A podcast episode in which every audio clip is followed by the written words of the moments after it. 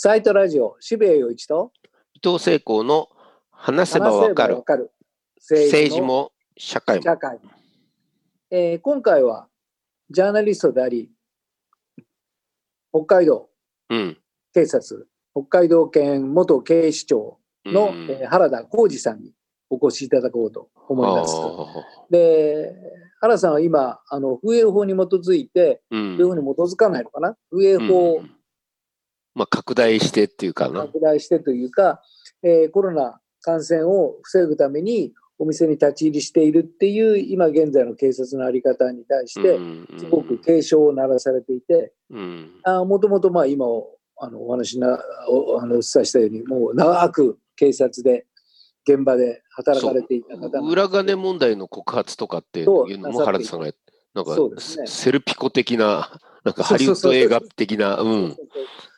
そういう、まあ、あの素晴らしい方なんですけども、その方が今の警察の在り方に対して、すごく危機感を持たれていて、うんえー告発なさっていて、まあ、これも一つのコロナの影響と言えるのではないかと思いますね。うので、んえーその辺のことをいろいろお話を伺おうと思います。なるほ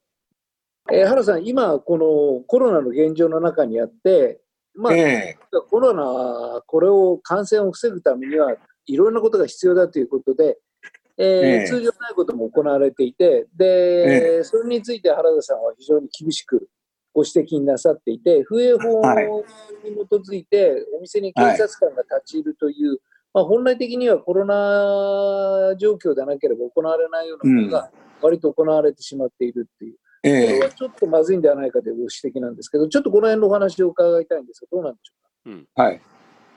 あのーまあ私もですね、えーまあこういう状況の中で、まあこの間あの朝日新聞の取材に応じていろいろお話ししたことがまあ新聞に載ったんですけれどもねそうで。すね。読ませていただきました。はいええで、まあ私自身も果たしてこのコロナコロナって言ってる最中に私みたいなことを言うことが果たして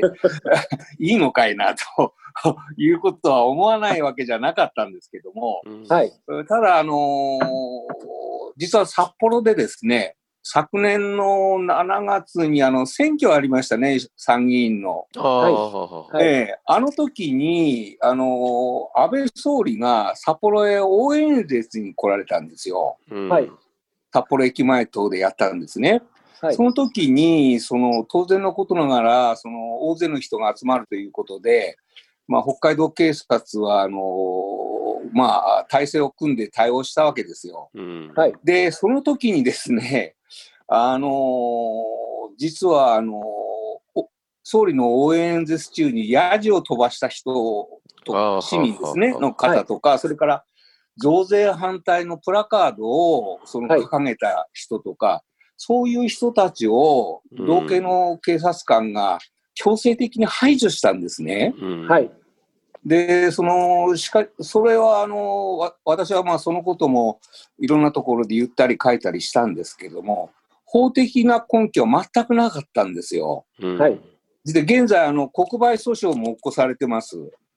で、まあそういうことがあって、その、私はまあこの他にもたくさんあるんですけど、警察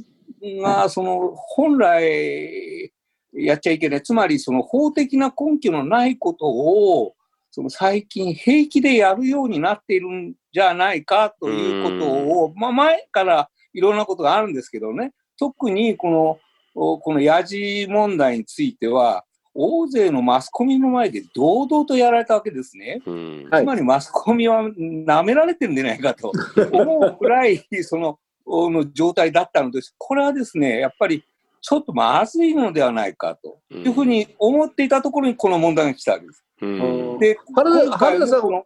原田さんはもともとずっと警察にお勤めだったわけじゃないですか。はいはい。えー、とまさにその警察の中枢部で責任あはいるポジションをなさっていて、まあ、指導的な立場にあって、で、はいまあそういう経験からすると、まあ、俺の時代こんなことなかったなっていうのが、ええそのすごく正確な皮膚感覚なんでしょうか？そうですね。まあ、あの、まあ、その全くないわけじゃ、いろんな問題をね、抱えてたわけです。現にあの、私があの告発した裏金なんかの問題なんかも堂々とやってたわけですよね。ですから、はいはいあの全くその真っ白の正義の見方みたいなもんではないと。それと、もう一つはですね、あの私は基本的に当時も今もそうですけれども、はい。警察っていう組織がその政治的に中立だとは思ってないんですよ。なるほど。はい。ええただ、ただですね、あまりにも政治と近づいてしまいすぎるっていうことはやっぱりまずいのじゃないかなるほど。というふうには思ってます。はい。で、まあ、今回もですね、この先ほど申し上げましたヤジの問題もそうなんですけれども、はい。まあ私から言う言わせると、その北海道、誰がそういうことを指示したのかは分かりませんけれども、うん北海道警察がですね、今流行りの忖度、総理に対して忖度、サービスしたんじゃないかと思うほど、まあ私から言わせると、ちょっとまずいと。うん。はい。いうふうに思いまして、今回もですね、誰が言い出したのか分かりませんよ、この、あの、立ち入りをやる、やることになったのは政治家、形の上では、マスコミを見てると、政治の方から言ったような形になってますよね。うん。はい。えー官房長官ですか？が、はい。その最初にお話になったり、はい。あるいは、その都知事がですね、えー警視庁行ってお願いしたっていうスタイルを取ってますけども、風営法によるお店に対する立ち入り行為という。立ち入り、うんえーはいこれを、まあ、その、お言い出したのは一応形の上では政治の方からってなってますよね、マスコミ上は。はい。はい。で実際は私は分からないと思うんですよ、これは。なるほど。うんだから、あのーそういう意味で、その政治とね、その何か、さあのーあれがし、ちょっと近づきすぎてるんじゃないの、うんっていうふうに思うのと、さっき言ったように、警察があの平気でね、法的な根拠のないこと、あるいは法的なあ枠組みを超えたところにね、踏み出してきてるんじゃないかと。これはあのある意味ではですね、えーちょっと危険な傾向じゃないかなというふうに思ってるんですけど。なるほど。あの、はい今ご指摘になったように問題点が2つあって、それから警察と権力、政治とのはい。接近、距離、それともう一つは、まあ、本当に法的に根拠のないことを警察がやってしまっている。で、それがはい。当たり前のような形で日常化してしまう危険性があるというその2点なんですけれども、まあ、はい例えば今、そのコロナという問題がありますので、はい。コロナを、コロナ感染を防げるならば、まあ、ええいろいろあるけども、それは、まあ、目をつぶれみたいな、そういう一種のコロナ圧みたいなのがあって。これが利用されて、その風営法による立ち入りというのが行われているような気がするんですけども、その辺はどのようにお考えでしょうか？そうですね。まあ、あのこれ、私は、あのこの、まあ、不衛法、不衛適化法という、まあ、略称ですけれどもね、えーえーまあ、目的は、あのお風俗営業の健全化なんですよね。あるいは、あの、はい少年の非行、非行防止っていうか、健全育成という目的で作られている法律ですけど、うんまあ、これには、まあ、今、非常に昔と違ってですね、非常にあの複雑なんですね。営業形態もたくさんありますよね。ひと一言風俗営業って言っても、もういろいろありますよ。例えば、まあ、バー、キャバレー、ナイトクラブ、今、えー問題になってる、なんていうのキャバクラとかですね、はい。えーホストクラブ。はい。ホストクラブとか、こういうのももちろん含みますけれども、例えばその他にパチンコ屋とか麻雀屋とか、あのゲームセンターあー等、人の非常に集まるようなところもなんかも、この風俗営業の中に入ってますし、うんその他にですね、あのー性風俗関連営業っていうのがあるんですよ。はい。ソープランドとか、ヘルスとかですね、はい。えーまあ、ラブホテルなんかもそういう中に、範疇に入ってますけども、はい。そういうように多岐にわたってるんですね。はい我々の時代とかなり違います、その辺は。はい。こういう営業に対して、その、この法律のお中に37条の2項で、あの警察職員がですね、この法律の施行に必要な限度で営業所に立ち入ることができるという規定がある。うんはい。そしてこの規定にはですね、あの罰則付きなんですね。はい。えー100万円以下の罰則がついてる、つまりこの、この規定っていうのは、まあ、いわば間接強制なんですよ。はい強制力を伴ってるっていうことが一つ問題うんとしてはあるんじゃないか。したがってですね、まあ、営業するひ人の方からすればですね、はい。まあ、ただでさえ、その営業厳しいところへ持ってきて、はい。えまあ、警察官がですね、何かその大勢でですね、うん。あのーまあ、入ってきて、えー立ち入りすると。い。うことになるとですね、やっぱりな、たくさんあるこうした営業の中で、うん。自分の店を対象になったっていうことは、むしろ逆にね、あの、見る人によっては、あの、危険な店とかね、まあそういうような、あの、受け止め方もされかねないとうんいうふうに私は思うんですよね。ですから、やる、あの、ということはですね、非常に慎重にやらなければならないと思いますで、基本的にさっき言ったように、あの、目的外なんですね。あの、感染防止ということは、少なくともこの、風営鉄火法の目的の中には含まれていないということ、これはっきりしてるんですよ。なるほど。はいそれとね、はいもう一点はね、あの、実はこれ、あの、これ建前かもしれませんよ。建前かもしれませんけど、警察はこの、あの、立ち入りについて非常に自制的なんですよ。実際は。はい。つまりね、どういうことを言ってるかっていうと、あの、内部の、あの、通達を見るとですね、要するに、本来、その、業者からですね、資料の提出を求めたり、報告を求めたりすることで、用が足りるんだったら、それで終わらせなさいと。うんそれで目的が達成されないという場合に限ってですね、立ち寄りをしなさいというような規定になってましてね、ましてやその目的外のことに警察がその乗り出すことについてはですね、私はやっぱり非常によ、まずいことだろうというふうには受け止めてますけうどね。ん。なるほどね。ですから、はい。まあ、あの、そう簡単に、あの、不営法に基づいてお店の中に立ち入るということは、まあはい。基本的には、まあ、できないわけではないけれども、すごく厳格に、あの、コントロールされているのに、もはい。かかわらず、例えばコロナという、本来的には風営法の中の立ち入り要件には満たないものを、ええ。まあ、理由にして立ち入っていくというのは、まあ、ある意味、なし崩し的に、すごく、はいまあ、いつでも入れるぞっていうような、あの、えまあ、本来的な風営法の、なんていうか、趣旨と外れていくようなことになると、はい。えーはい。あの、原さん、実はですね、私、はいご存知ないと思うんですけどもね、フェスっていうのをやってるんです。音楽フェスティバルっていうのをやってまして、ええあはいはい。あの、あの人をたくさん集めて。人を集めて、あれもやはりはい風営法で管理されておりましてですね、あの、ええーあそこの中で飲食を出しているために、我々ははいはい、なるほど。あの風営法によって管理されておりまして、ええまあええ全然一言ではなくて、うんまさにええ風営法の当事者なんでございます。あでそうですか。そうなんです。で、その風営法に基づいて、君たちこういうふうにやれよっていうふうにして、言われていろいろフェスを運営してたりするので、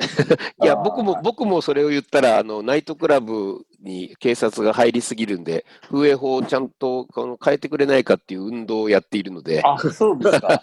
関係あるんです、僕たちは。そう。ですから、あの、原田さんの主張というのは、すごく我々にとってリアルで、で、まあ、それが本当にコロナという、なんかええ。一種オールマイティーなお題目みたいなものが生まれてしまったことによって、まあ、なんか根拠なく立ち入りが行われちゃっているっていうことは、やはり問題だし、それと同時に、まあ、あの、立ち会い演説で、ヤジを飛ばして、で、それが拘束されるっていう、これもまあ、本来的には法律には、全然全然、でまあ、なんというか、許されない行為なんだけども、それを警察がやってしまうっていうこと、まあ、いわば警察が、その、まあ、一番守るべき法律から逸脱して、自分たちの行為というのを拡大しているっていう、これは一体な、なんでこんなことになってるんですかね？まあ、あの、基本的に、まあ、警察も、あの、権力機関ですからね。はい。権力機関っていうのは、まあ、よく言われますよね。腐敗するだとか、えーですね、えー言われますよね。うんはいで、やっぱり権力機関っていうのは、まあ、私もういたから、あその、よくわかるんですけど、あの、要するに権力を、こう、あの、こう、拡大したいんですね。うんはい本能的にっていうか、はい。役人の修正っていうか、まあまあ、はいそういうところがありますし、これ、はい大げさこれ、まあ、人によっては私の言うようなことを大げさだという話も出てくるかと思いますけども、はい、まあ私はあの戦後の警察官なんですけども、はい、まあいろんな文献なんか読んでみると戦前警察のこと書いてありますよね。でそれなんか読むと、かつてのけあの戦前の警察っていうのは、例えばですね、出版とか言論も警察の権限の中に入ってたわけですよ。はい、検閲っていう手段で。それとか、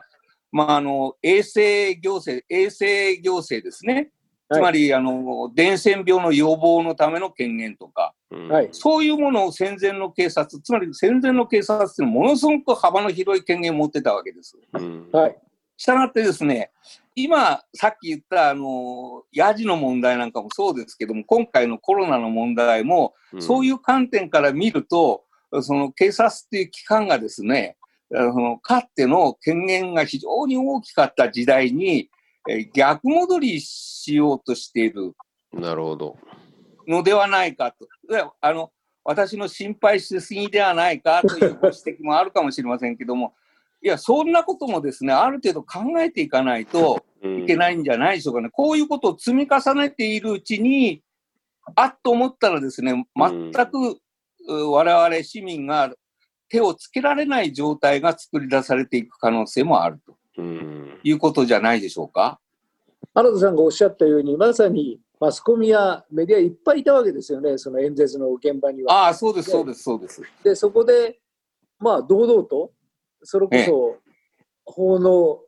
まあ、範囲を逸脱した、それこそヤジを飛ばしたっていう、まあ、ある意味表現の自由なわけでしょうけれども、そういう、それをした人を、まあ、警察が拘束してしまったってことは、まあ、おっしゃるように、はい、警察も、まあ、メディアがいたって、これぐらいやったっていいだろうという思いがあったからやったんだと思うんですよね。だから、ね、まあ、そのまさにおっしゃるように、非常に自覚的に権力拡大というのを、まあ、警察は行っていると、まあ、思わざるを得ないですよね。そうですね。で、私、今回のやつ見て、まあ、こういう、あの、全く未知の問題に今、我々、あの、直面してるわけですけれども、コロナ、えコロナに直面してるわけですけど、はい。はい、まあ、あの、政治の方もですね、何かその、打つ手がなくなってしまっているのじゃないかなと。ということで、実際にいろいろなその対策を講じても、一向にコロナが、まあ、あの感染者がですね、えー、まあ、どんどんどんどん増えていく。しかもその地方にどんどんどんどん広がっていくという状況の中でですね、はい、正直なところ、打つ手がなくなってるんだろうと。で、今回の問題もですね、私、まあ、大変申し訳ないですけど、笑っちゃったんですけど、あの、に24日の日にですね、うん、何かあの新新宿の歌舞伎町でですね、あの、はい、警視庁の警察官が私服でですね、はい、あの、なんか隊列を組んでですね、まあなんか、この立ち入りに行くっていうところが、テレビや新聞であの報道されてましたよね。うん、はい。私、あれ見た瞬間ですね、あの、よくあれやるんですけれども、その、暴力団事務所にですね、ガサかけに行くような感じで、要するにね、言いたいのはね、要するにね、パフォーマンスだったんじゃないのと。大体ですよ。物理的に考えたって、まあさっき言ったようないろんな業態の風俗営業っていうのがあるわけでしょう。うん、それに対してですね、その警察がですね、まあ、組織を使って動員してやるとしたってですね、やりきれないでしょ、物理的にそんなのは、はいはい、だから、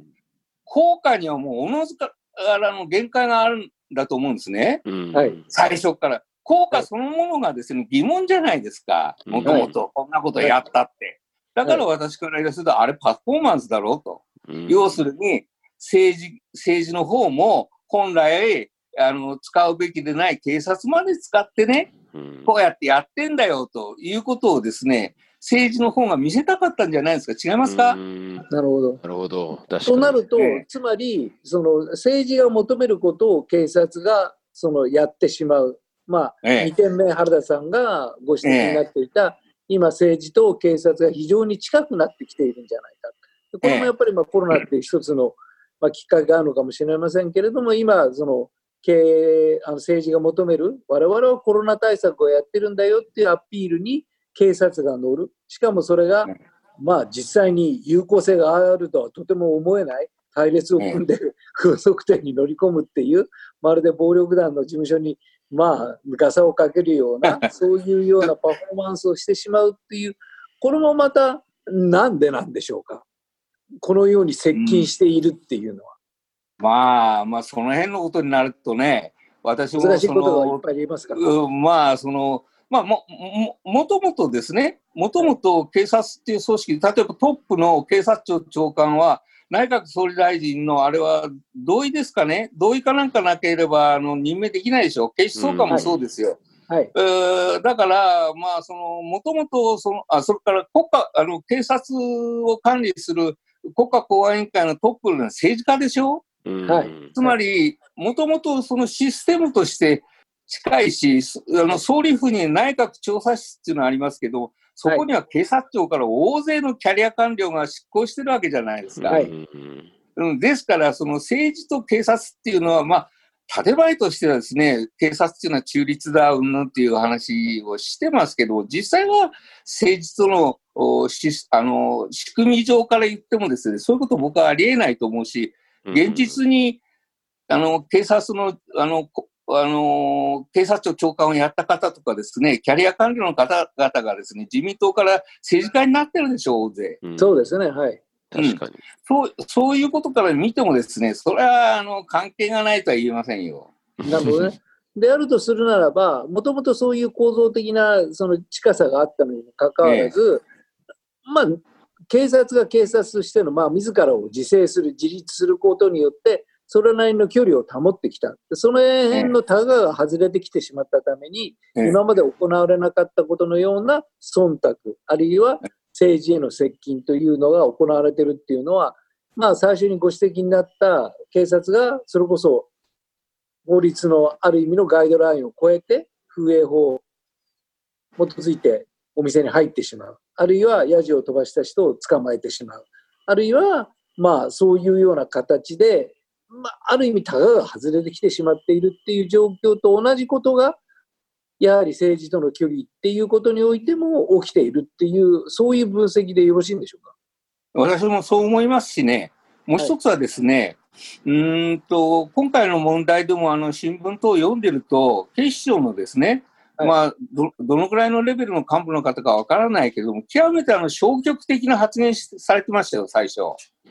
つまりですね、あのー、現場の人たちは、こういうことが非常に問題だっていう実覚があると思いますよ。はい、私は。はい、そして、その、効果についてもですね、こんなことやったってコロナの感染拡大に 何の役にも立たないよということはね、あの、本、現場の近いところにいる人たちはですね、多分考えてると思いますよ。だからその、その警察の上層部、特に警察庁あたりの官僚の人たちとですね、現場との間にはですね、ギャップがあるんじゃないですか。なるほど。私は現場の人間ですから、なるほど。あの、私も警察庁に3年ほど執行してますから、あの、大体の感じはわかりますけれども、はい、あの、現場の人たちはですね、多分ですね、苦々しく思ってやったんじゃないかな、これ推測ですよ。なるほどね。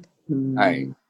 となると、まあ、まさに現場を経験した原田さんのような方が、まあ、こういうことがあると、はい、それこそ周りから心配しすぎじゃないかと言われようと、やはりこれは問題であるっていうふうに声を上げていかなければいけないし、で原田さんの声はきっと現場の警察官に届いているし、それなりにその、はい、同じ思いを持った方もいるはずだし、でそういう方の、なんというか、まあ、勇気につながっていくんじゃないかまあ、原田さんがこういうことをなさっているってことは、そういうことなんですね。うん、まあ、そう、それもありますね。はい、えー、えー、あまあ、今回、あの私、あの冒頭に申し上げたように、えー、かえってその、まあ、確かにそういう声あったんじゃないかと思うんですけど、この問題が、の時期に、お前一体何を考えて喋ってんだと いうことを多分言う人はいるだろうなというふうには思ってましたよ。でもですね、なんか、あの、朝日新聞に出てからですね、うんネットなんかこう見てると、うん。おーまあ、それなりの反響もあったし、そして、まあ、こ今回たまたまご縁があって、こうやって私からインタビューさせていただいたのもですね、はい。多分、その、私の言ってること、まあ、少しは本当なのかもしれないというえー ことを感じていただいた方もですね、あ、やっぱりいたんだなと、まあ、言ってよかったかなと今は思ってますよ。うんなるほどね。はい。わかりました。じゃあ、これからもこうした発言を続けていただければと思いますし、まはいありがとうございます問題がございましたら、教えていただいて、この場で、あのご報告いただければと思います。今日はどうもありがとうございました。また呼んでください。ぜひぜひ。はい。はい。ありがとうございありがとうます。ございます。ありがとうございます。はい